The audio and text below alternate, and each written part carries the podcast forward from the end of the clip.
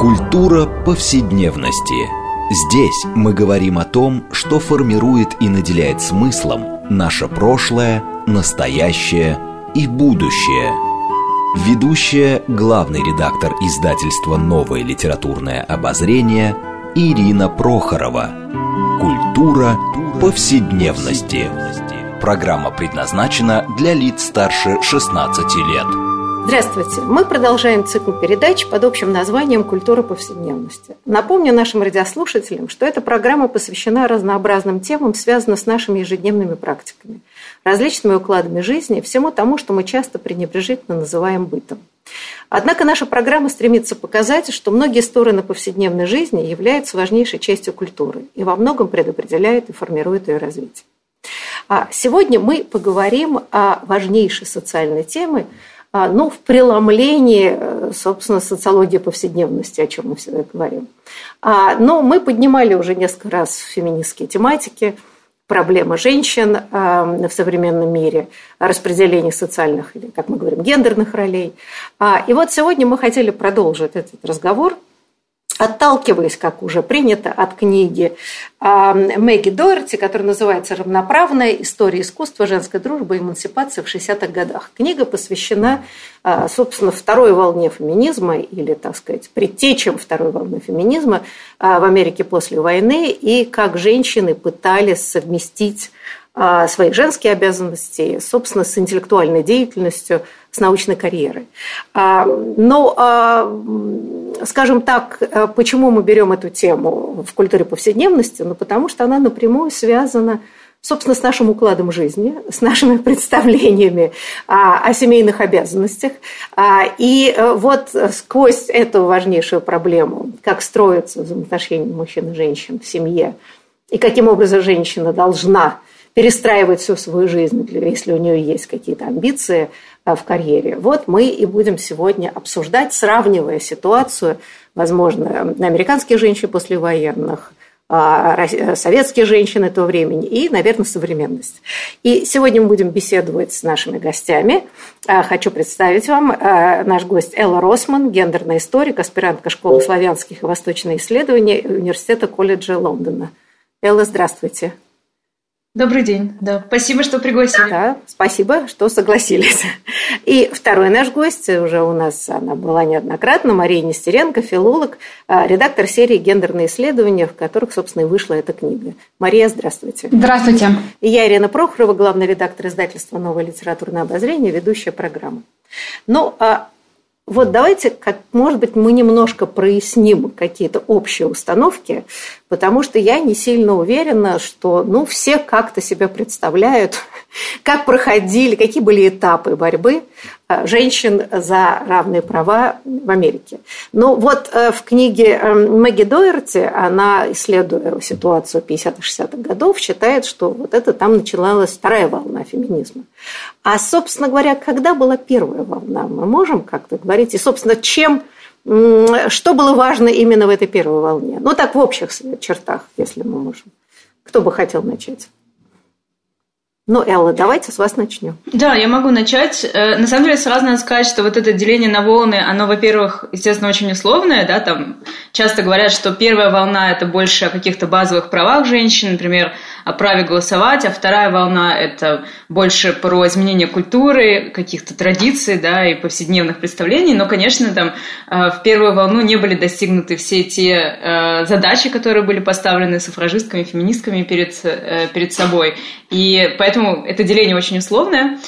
И еще это деление очень западоцентричное, то есть оно отлично описывает историю феминизма, например, в США, да, которую вот мы сегодня будем в том числе обсуждать, или в каких-то некоторых странах Европы, а, но при этом она плохо налагается на ту же историю феминизма в России, да, или на какие-то другие страны.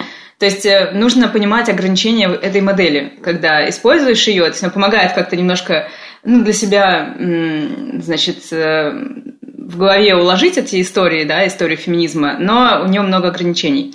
Вот, если говорить о первой волне, вообще считается, что есть не только первая волна, есть еще то, что называется протофеминизмом, и это какие-то отдельные сочинения, отдельные дискуссии о положении женщин, которые возникали и до организованного феминистского движения. Да? Например, это сочинение Мэри Уолстонкрафт, это декларация Олимпии де Гуш, какие-то такие вещи. Но если говорить именно об организованном движении, то это, то это вторая половина XIX века и первая половина XX века, да, точнее, начало XX века, вот это считается время перв... развития первой волны феминизма. Ну, смотрите, вы правы, что в каждой стране, в общем, был свой уклад, своя специфика. И мы, кстати, вот недавно говорили о том, что в России дореволюционной была уникальная ситуация э, э, равноправия женщин в имущественных правах и возможность вести бизнес, чего не было, например, в Европе. И что позволяло сомневаться многим критикам в России, что все эти проблемы, которые описываются значит, в западных странах, применимы они к России, а у нас совсем все по-другому. Но тем не менее, но ведь женский вопрос стоял и э, в России. Да? Вот эти все обсуждения в конце XIX века, начале XX, значит, ужас Достоевского перед нигилистками. А, нельзя сказать, что в России этой волны не было. А, вот, все-таки можем мы считаем, что там, не знаю, вторая половина XIX века, конец XIX века, это вообще развитие разных эмансипаторных движений, а, феминистских движений, пусть и специфически в каждой стране. Все-таки в европейских странах, ну, э, и я думаю, что Россия все равно же всегда смотрела да, и заимствовала какие-то проблемы и сюжеты из западноевропейской реальности. Так что нельзя сказать, что у нас ничего не было в таком плане.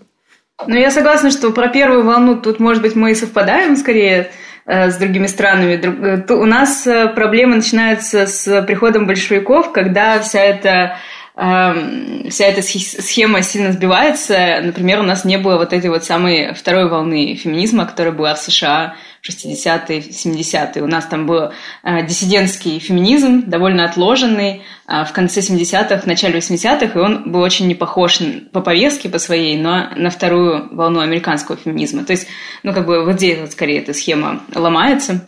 Э, но про первую волну, наверное, я скорее соглашусь. Да, у нас действительно эм, приходит тоже во второй половине XIX века феминистская повестка. Э, что интересно, в России ей активно занимались и мужчины, писали об этом мужчины, присоединялись к этому движению, поддерживали его всячески, и э, оно развивалось на волне других освободительных движений, дискуссий, которые пришли с либеральными реформами. Да, а, а, Мария, а давайте мы попробуем все-таки описать специфику американской ситуации вот 50-х годов, о которых пишет Мэгги Дуэрти.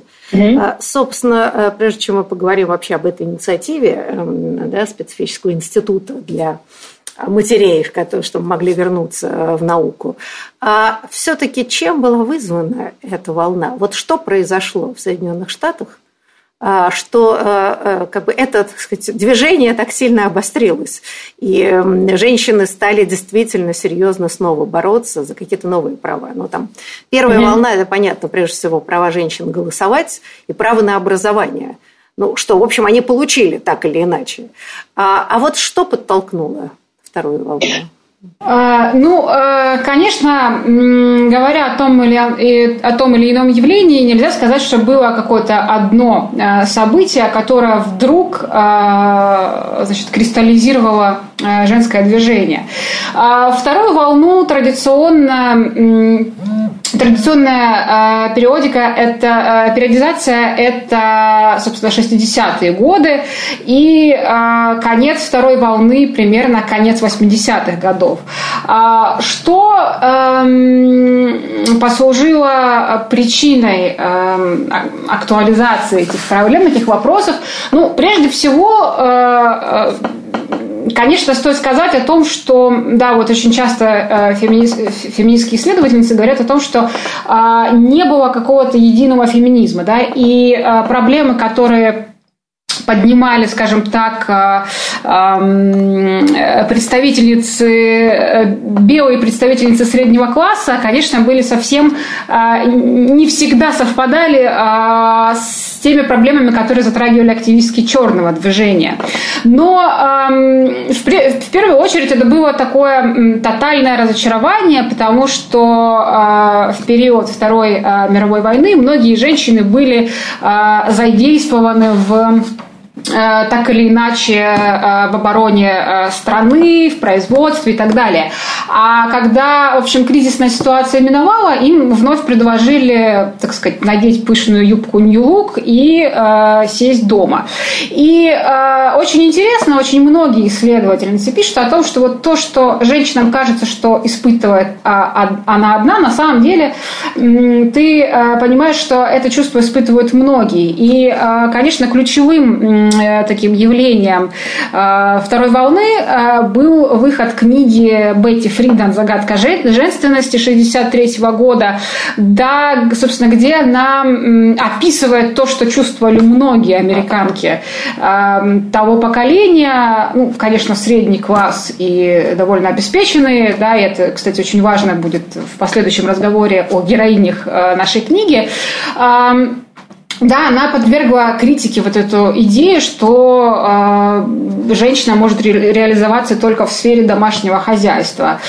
И э, многие, да, эта книга стала бестселлером, что, конечно же, свидетельствует о том, что э, идеи, которые высказала Фридан, э, были востребованы среди ее соотечественниц. Но, конечно, был и, э, так сказать, как, как, консервативный ответ тоже, потому что и многие женщины, они считали, что ну, Фридан как бы восстает на их священное право быть хозяйками и быть материальной, что, конечно же, не так. Да? Фриден говорил о том, что, в общем, женщина должна, должен быть выбор э, того, э, чем она хочет заниматься в жизни. Вот не только вот это, как, как, как, пиш, как она писала, да, уютный концлагерь, да, вот описывая вот эту... Э, мне кажется, это несколько слишком сильное сравнение. Для российской действительности это не очень убедительно, прям скажем. Да. Да, вы знаете, Маш, ну вот мне как раз хотелось немножко заострить вопрос вот на этой ситуации. Ну, смотрите, ведь и в России эта ситуация, когда женщины заместили мужчин, а, причем в значительно большей степени во время войны. Просто мужчин так много и часто убивали – начиная с 1914 года, и продолжали их убивать во всех видах. И репрессии, войны, и голод, э, который косил мужчин, больше, чем женщин, в силу, так сказать, так, специфики биологической.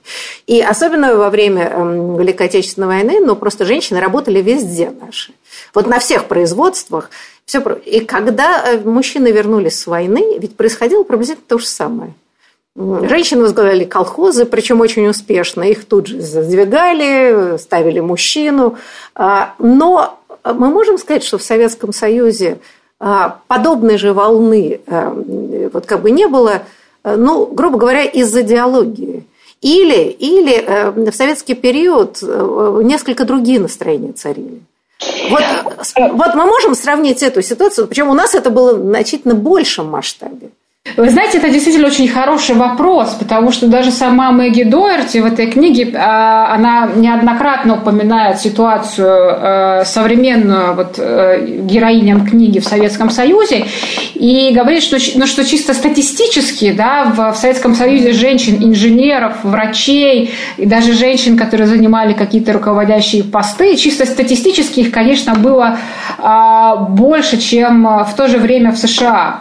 Но опять-таки хочется, а, да, и вот э, если вспомнить другие книги, да, то можно вспомнить э, замечательную книгу Натальи Лебиной «Мужчина и женщина», которая как раз вот именно о, об оттепельном времени, да, и она очень э, подробно описывает вот эту специфику ну вот существования мужчин и женщин, да, и в том числе и производственную, и рабочую. Да, и э, проблема, мне кажется, у нас э, в большей степени была другая проблема. Да, это проблема э, двойной нагрузки, потому что многие женщины и работали, и полноценно, и, и да, и это сохраняется, конечно же, до сих пор. А, опять-таки, замечательная повесть Натальи Баранской «Неделя как неделя», да, которая как раз о, о, о, о времени вот из того времени, из 60-х годов, да, сотрудница НИИ, которая э, вот она работает, да, и такой немножко поток сознания, да, как она вот она там, всю неделю пытается себе пуговицу пришить и никак не может этого сделать, потому что надо всех обстирать, приготовить ужин, э, ну и на работу, соответственно, э, прийти. Да. В Америке все-таки, мне кажется, была другая проблематика, во всяком случае, вот применительно к тем героиням, о которых, я думаю, дальше пойдет речь. Э, в США у нас все-таки были, э, простите, в СССР у нас все-таки были ясли, и была культура, да, которая, в принципе, разрешала женщинам с малых лет оставлять детей в яслях, да, чтобы заниматься работой, чтобы заниматься своим образованием, и это тоже, на самом деле, немало влияло на ситуацию, да, вот мы обсуждали это, для, когда я работала в Меле, редактор, мы там много выпустили материалов про гендерный порядок, про изменение материнства, про все вот эти вопросы. И мы говорили с Ольгой Суповой, такой исследовательницей, она с коллегами выпустила книгу «Родительство 2.0» про специфику родительства в разное время и сейчас в России. И э, мы затрагивали, что все-таки женщин, у женщин, во-первых, не было такого долгого отпуска по уходу за ребенком, да, до 80-х годов. Они не могли вот так вот сидеть дома, ухаживать своими детьми, готовить завтраки. Они должны были выходить на работу. Ну и, во-вторых, это не осуждалось, если ты отдавала детей в ясли, ясли были, э, и это во многом э, во многом делать ситуацию в СССР отличающейся. Да. Это правда, да, детские сады, ясли, но давайте не забывать еще специфику уклада – Э, ну, дети болели в яслях и детских садах, и это была тоже проблема. А это, простите, институт бабушек, который на самом деле самый мощный оказался социальный институт, позволяющий молодой женщине строить карьеру или хотя бы просто работать. Потому что позволить себе сидеть дома, в общем, мало кто мог себе делать. Да? Тут разговор был не о выборе, о, о необходимости работать, чтобы содержать семью, потому что мужчина и женщина должны были зарабатывать оба. А то, между прочим, вот то, что описывает Мэгги Доерти, а, удивительно, как бывшему советскому человеку, что какие могли быть проблемы. У них были матери же у этих американских женщин, которые тоже сидели дома и не работали. И что, и чего нельзя было бы отдать детей бабушкам для развлечений себе, так сказать, создавать научные карьеры. Но как мы видим, стиль жизни был другой. Что если забирали родители, эм, там, я не знаю, жены ребенка к себе, э, молодой семьи, это были какие-то страшные проблемы со здоровьем только, да, какие-то вопиющие проблемы, а не практика. И вот мне кажется, это любопытно, насколько разные уклады жизни порождали разные... Ну и более того, э, что ведь важно, э, да, вот об этом, о чем пишет Мэгги Дорти, что проблема-то заключалась в том, что э, с бытовой точки зрения все было в порядке в Америке. Эти женщины, о которых описываются, э, замечательно талантливых, они были вполне обеспечены. А, но мы не будем забывать, каков быт был в Советском Союзе, еще ко всему прочему. А не кажется ли вам, что э, вот антифеминистский тренд в Советском Союзе начинался после войны снизу, а не сверху? Что женщины измучены этой двойной нагрузкой, страшным напряжением, а, вынуждены растить одни детей, мужчины были убиты в войне или там погибли при других обстоятельствах, что на самом деле вот мечта об этом уютном концлагере, по которому страдали, вообще потихоньку проникала в советское общество идея семьи, благополучия, а, легкого быта и возможность снять с себя нагрузку. Не можем мы считать, что как бы в разных направлениях шли эти тренды общественные? Ну, Мария, как вы считаете? Мне кажется, что, конечно, отчасти это так, потому что, а, ну, так исторически сложилось, да, что э, предполагается, что у женщины как бы есть два пути, да, она может делать карьеру, или она может быть э, женой, хозяйкой и матерью, да, как бы у мужчины этого социального выбора нет, он по определению должен э, зарабатывать деньги и обеспечивать э, семью. И, э, возможно, да, но вот здесь, опять-таки, мне хочется вспомнить более позднее время, да, и книгу, другую замечательную книгу, которая вышла в гендерных исследованиях, это Олеся Авраменко «Гендер неофициальном э, искусстве, и э, там, собственно, она опрашивает героев э, э, э, московского концептуализма, э, задает разные вопросы про то, как вот все относились к феминизму, и там очень многие, не только мужчины, но и женщины говорили, что э, к концу советского периода была невероятная усталость вот от этого образа. Никто не думал о, о феминизме как вот э, в западном, э, как, как думали, как размышляли о феминизме в западном контексте. Да? А для э, многих советских людей да, равноправие это была вот женщина в оранжевом жилете э, с ломом в руках, которая там, значит, э, не знаю, рельсы, шпалы кладет.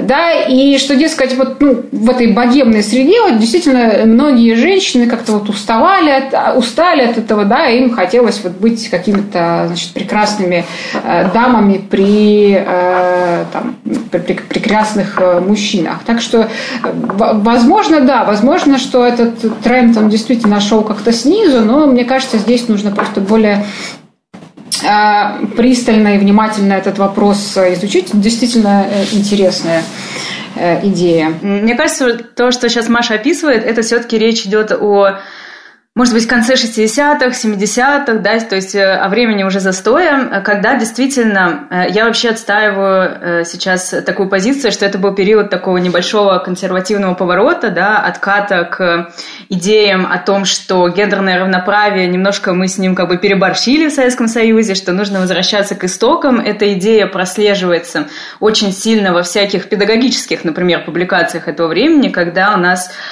педагоги, и женщины, и мужчины массово писали всякие статьи в семью школы, в известия о том, что вот мы девочек и мальчиков делаем слишком равноправными, а потом они не, ну, несчастливы в семейной жизни, они не могут друг с другом найти общий язык, они все время соревнуются да, там, за то, кто лучше, кто самый сильный, кто сделал лучшую карьеру. Мы должны изменить эту ситуацию. И вот в это время в этой литературе появляется очень много отсылок к прошлому, да, вот это вообще весь этот э, запал такого вот раннесоветского утопизма или чуть возрожденного, да, утопизма оттепельного времени – оттепельного времени, он в это время пропадает, э, и появляется очень много разворота к прошлому, когда те же самые педагоги пишут, мы должны растить девочек, как Джульет, мы должны растить мальчиков, как Д'Артаньянов, да, как каких-то вот э, персонажей из, из прошлого, галантных, ухаживающих, сильных, но это все именно 60-е и 70-е годы. Кстати, простите, на секунду прерву, появилась куча же всяких книжек, этикетов как себя вести, как ухаживать, э, как девочка должна себя вести в ответ на ухаживание. Да. Это вот как раз совпадает с этим консервативным разворотом.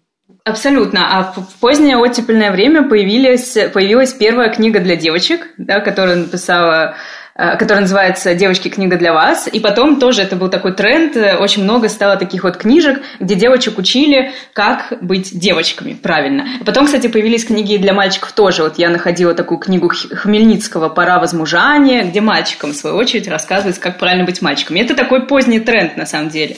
А вот после войны, мне кажется, там речь идет не о вот этих культурных сдвигах, а скорее речь идет о том, что просто осталось очень мало мужчин, да, был сильнейший демографический демографический перекос, об этом писал много Анатолий Вишневский, да, прям показывал на цифрах, что, что произошло и как это повлияло на много-много поколений вперед. Э, и, собственно, вот этот перекос, да, вызывал какие-то уже следующие за ним культурные сдвиги, когда мужчины, да, там стали на вес золота, когда стало сложно построить семью, а значит, люди к этому очень сильно стремились, да, пытались как-то построить из того, что есть э, настоящую довоенную семью. И был, конечно, была, конечно, проблема того, что мужчины мужчины, которые вернулись с войны. А, об этом тоже выходят сейчас книги активные. Вот э, в гендерной серии я тоже видела книгу, вышла об этом, о том, что мужчины не знали, да, после войны, как, э, как теперь проявлять свою собственную мужен, мужественность, да, и как бы, мне кажется, они в том числе пытались э, возвратом каким-то консервативным идеям компенсировать вот это непонимание. Да, вот мы вынуждены на самом интересном месте, как всегда, уйти на перерыв. Да, после него мы продолжим разговор о э, том, как развивались феминистские движения в Америке, и, естественно, будем сравнивать их с тем, что происходило в Советском Союзе, что происходит в наше время в России.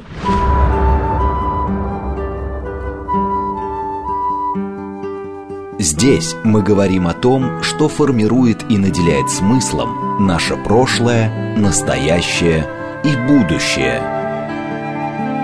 Культура повседневности. Мы продолжаем нашу программу в цикле «Культура повседневности». Напомню нашим радиослушателям, что мы сегодня э, беседуем э, такие исторические экскурсы в как бы проблемы эмансипации, женской эмансипации в Америке в 60-х годах и сравниваем это с российской ситуацией.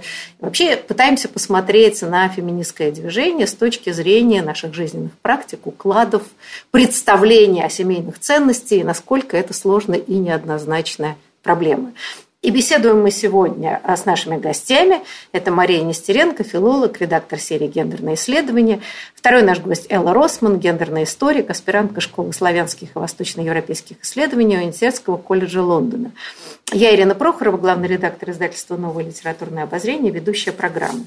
И напомню, что мы в наших разговорах отталкиваемся от книги американской критика и писательницы Мэгги Доерти, которая называется «Равноправная история искусства, женской дружбы и эмансипации в 60-х годах». Имеется в виду, естественно, в Америке. Вот давайте мы все-таки немножко поговорим вот об этой ситуации, собственно, в самой Америке. А, и, э, Мария, может быть, вы немножко бы э, рассказали, что это за проект был в женском колледже Редклифф а, в 50-х mm-hmm. годах, и почему он оказался столь важным не только для, наверное, а, на тему эмансипации, но и с точки зрения появления плеяды блистательных э, творческих женщин. Да, с удовольствием. Действительно, это был очень важный, очень показательный проект, и осенью, кажется, 60-го года в одном из колледжей э, «Семи сестер», э, это как Лига Плюща, только женские э, заведения, э, колледжа Рэдклифф э, была открыта новая программа, аналогов которой, кажется, не было до этого в мире нигде. Да? И это э, была особенная стипендиальная программа, которая предназначалась э, именно для женщин, которых уже есть, э, как, есть какая-то степень либо магистра, либо PhD, э, не очень помню, э, что именно там о бакалаврской степени было сказано, да, и которые по той или иной причине были вынуждены отложить свою карьеру да, и заняться семьей.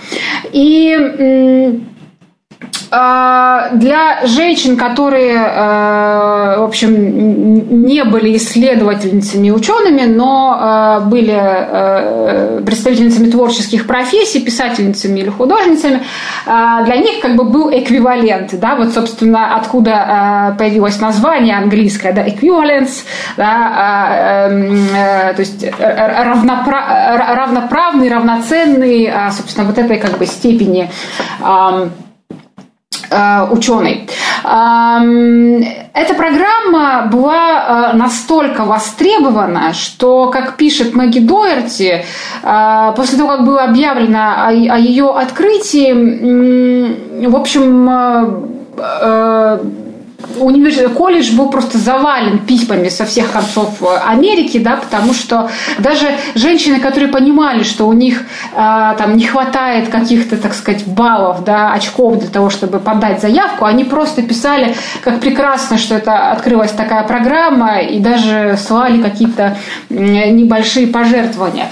И так получилось, что этот э, колледж, эта программа связал, в общем-то, дружбой на всю жизнь а, двух поэтесс, Энн Секстон и Максин Кумин, а, писательницу Тилли Олсен.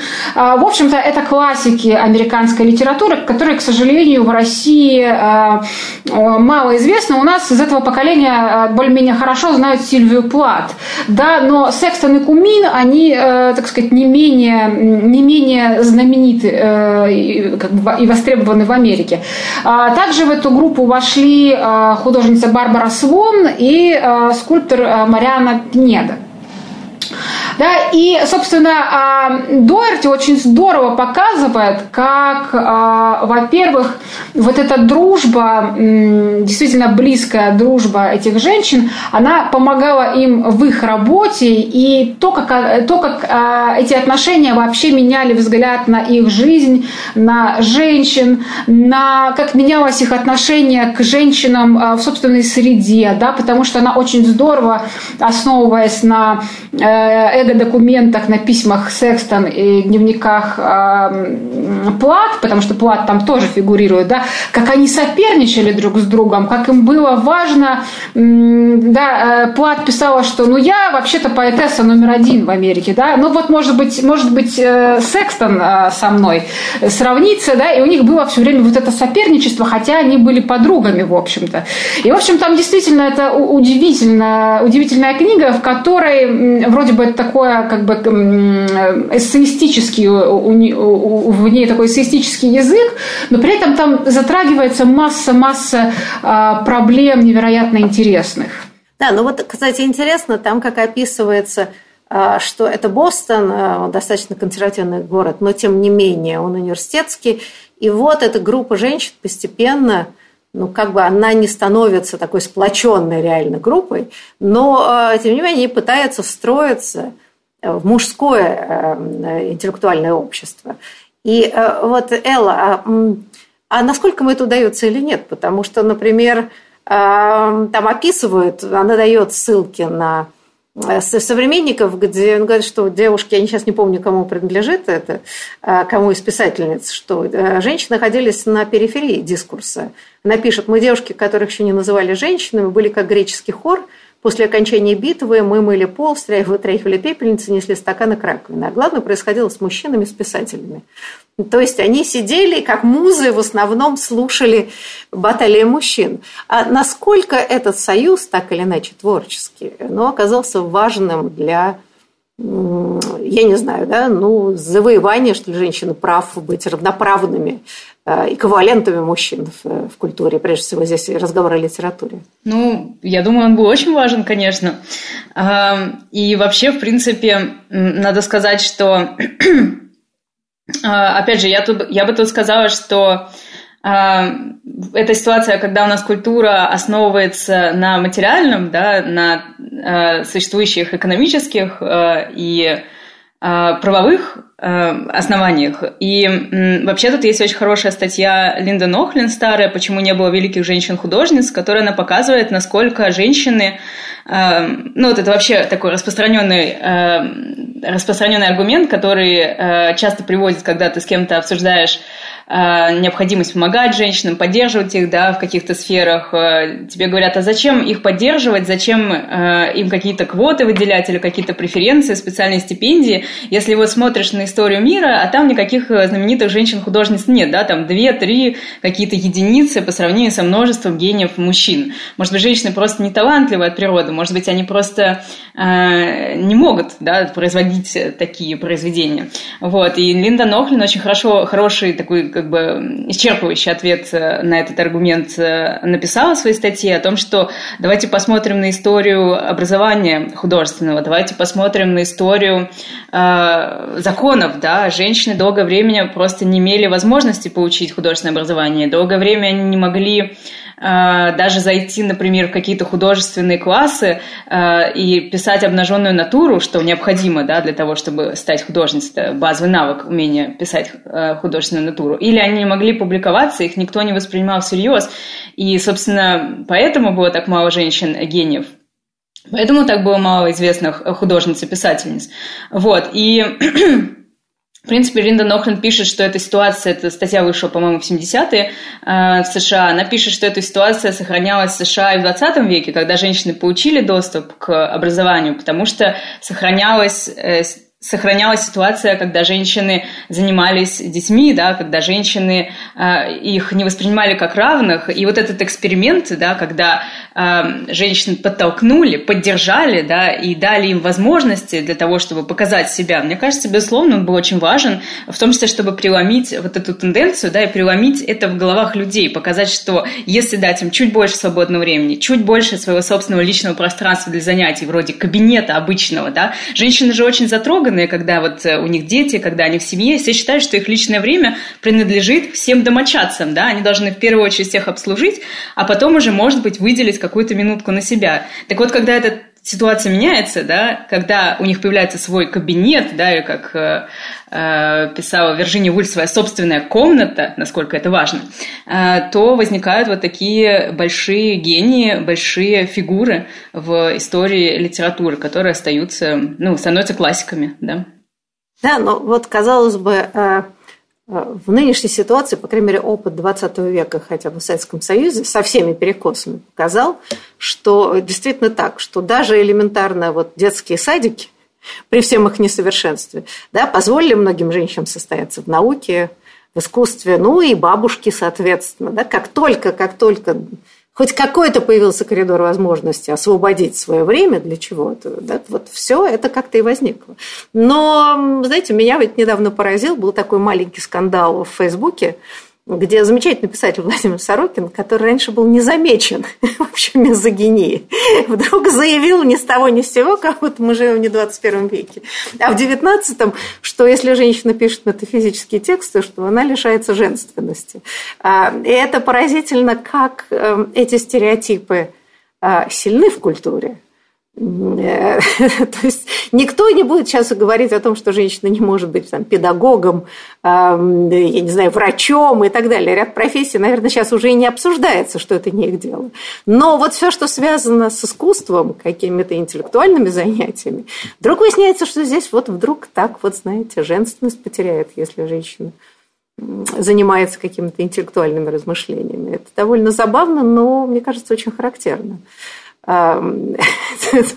Что значит власть старых стереотипов э, в этом плане? Но вот, Мария, как вы считаете, вот эта история э, с такой любопытным институтом, который дал женщинам хоть какую-то возможность. Но более того, здесь же очень важно, что не только им давали комнаты, им же давали стипендии, а да. все-таки какие-то деньги, при том, что они вроде бы не нуждались в деньгах. А, но, тем не менее, да, это женщины были достаточно обеспеченными. А, но были ли потом какие-то, вот, да, ну, это был такой вот прообраз, прототип да, возможной помощи. А существовали ли потом другие институции такого же рода по, по моделям вот вы не знаете об этом? Э, я хотела добавить, что да, они действительно были э, а, обеспеченными женщинами, э, так сказать, представителями среднего класса да, и прочее, но по сути это ведь у них как правило, своих денег не было, да, это были деньги их мужей, да, которыми, в общем, наверное, не всегда было удобно, да, там очень показательно, когда Дуэрти описывает, собственно, вот Секстон, например, да, и это, кстати, возмутило многих ее коллег по колледжу. Секстон, э, она очень любила плавать, и первым делом, когда она получила стипендию, она себе устроила бассейн, ну, это, кажется, такая абсолютная роскошь с точки зрения, в общем, трудно себе представить, что вот мы там живем в многоквартирных домах, нам нужен бассейн, чтобы работать, но у Секстон была такая потребность, да, и э, как бы колледж э, помог ей эту потребность выполнить. Что касается специальных программ, а, честно говоря, я не могу здесь точно сказать. Я думаю, что наверняка, ну, во-первых, а, сам колледж Image, сама программа а, в Редклифе, да, она, собственно, это первый выпуск, да, вот э, Доерти описывает героинь э, первого выпуска этой программы. Были ведь и последующие выпуски, наверняка не менее яркие. И наверняка были какие-то другие программы. А, вот я думаю, что, может быть, Элла а, больше про это. Были, были, да, было много, на самом деле. Сейчас много всяких разных э, в США программ для женщин в искусстве. И надо сказать, что вот э, в 70-е годы вот эту инициативу создания таких программ перехватили сами женщины, да, феминистки, собственно, второй волны. Например, в 1973 году известнейшая феминистка и художница Джуди Чикаго, а, чем она известна в том числе тем, что придумала термин «феминистское искусство», она открыла студию Woman House в Чикаго. Э, это была э, такая специальная студия по поддержке женщин, которые хотят делать искусство на феминистские темы, о женском опыте, о женской телесности, о дискриминации, в общем, такие довольно политическое такое искусство. И вот эта вот студия довольно долго существовала и провела в США первую выставку феминистского искусства как такового. Такая была знаменитая, э, знаменитое такое место, которое осталось в истории искусства. Эм, да, но были еще, были и другие примеры, были примеры, которые, э, были программы, которые делали собственные институции, и что интересно, э, эти примеры они появлялись и в других странах. Например, даже в России на самом деле есть такие программы. А, я не знаю о программах, которые делали бы университеты большие, да, или какие-то, не знаю, музеи современного искусства, но я точно знаю, что, опять же, есть низовые феминистские проекты по поддержке а, женщин-художниц. Да, например, ну, фемдач это скорее такой ретрит для тех, кто уже, которого там уже поздно поддерживать, нужно просто человека привести в чувство, да, и э, вывести из ситуации выгорания. Но были, например, такие проекты. В 2014 году был был проект «Кухня», который делала Мика Плутицкая, Марина Винник э, в пространстве «Фабрика», да, где они делали целую образовательную программу для женщин-художниц, э, выставку, в общем, такую большую, большую поддерживающую программу. Э, был феминистский карандаш, да, целых две было выставки. В общем, такие штуки в России тоже появляются сейчас особенно, когда феминистское искусство 2010-е годы в России стало особенно интересно, популярно, востребовано на фоне подъема новой волны феминизма у нас. Да, но я, да, да, а, я просто да, хотела добавить, что очень важно, что в России это действительно низовые инициативы, да, это не институциональная поддержка больших университетов, э, как правило. Знаете, но смотрите, все-таки советское прошлое а, оно существует. Ну, ну, учится у нас огромное количество женщин, вузах. Э, да, в общем, в предпринимательстве сейчас 40% женщин, как выяснилось, в среднем и мелком бизнесе. Ну, сказать, что э, женщины-поэты у нас не признаны, тоже странно. Кажется, здесь сегрегации-то ведь, собственно, нету. Во многих все-таки эм, интеллектуальных профессиях, э, ну, Советский Союз все-таки заложил. Не то, что я о нем ностальгирую, да, но заложил некоторую идею равенства. Ну, кто-то, какой-нибудь там, не знаю, Белла Ахмадуллина, ну, вряд ли как-то специально бы выделяли, что вот она так пробивалась, так пробивалась в мужском сообществе. Э, здесь вот хитрый... Вот э, мне интересно другое, что вот этот консервативный поворот, который начинался в 70-х годах, где женщины устали от э, всего этого, да, и хотелось им некоторой женственности, вот такой утопический взгляд на себя. А, и что удивительно, ведь то, что мы видим в настоящее время в России, мне кажется, что этот а, вот этот низовой консервативный поворот, он стал ведь политикой э, государства. Вот когда я читала книжку Мэгги Дуэрти, у меня сложилось впечатление, что те черты макартистского общества да, 50-х годов, в которых эти женщины существовали, ну, как-то стали присутствовать у нас. Да, это такой антиинтеллектуальный тренд. Это разговор о том, что место женщин на кухне. это вообще льется с высоких трибун. Ну, гонение на там, политических противников – это понятное дело, э, святое. И не с этим ли связана вторая волна феминизма, которая, в принципе, в 90-е и 2000-е не существовала? Да, и вдруг, вдруг появляется необходимость, казалось бы, защищать женщину. Вот как вы считаете?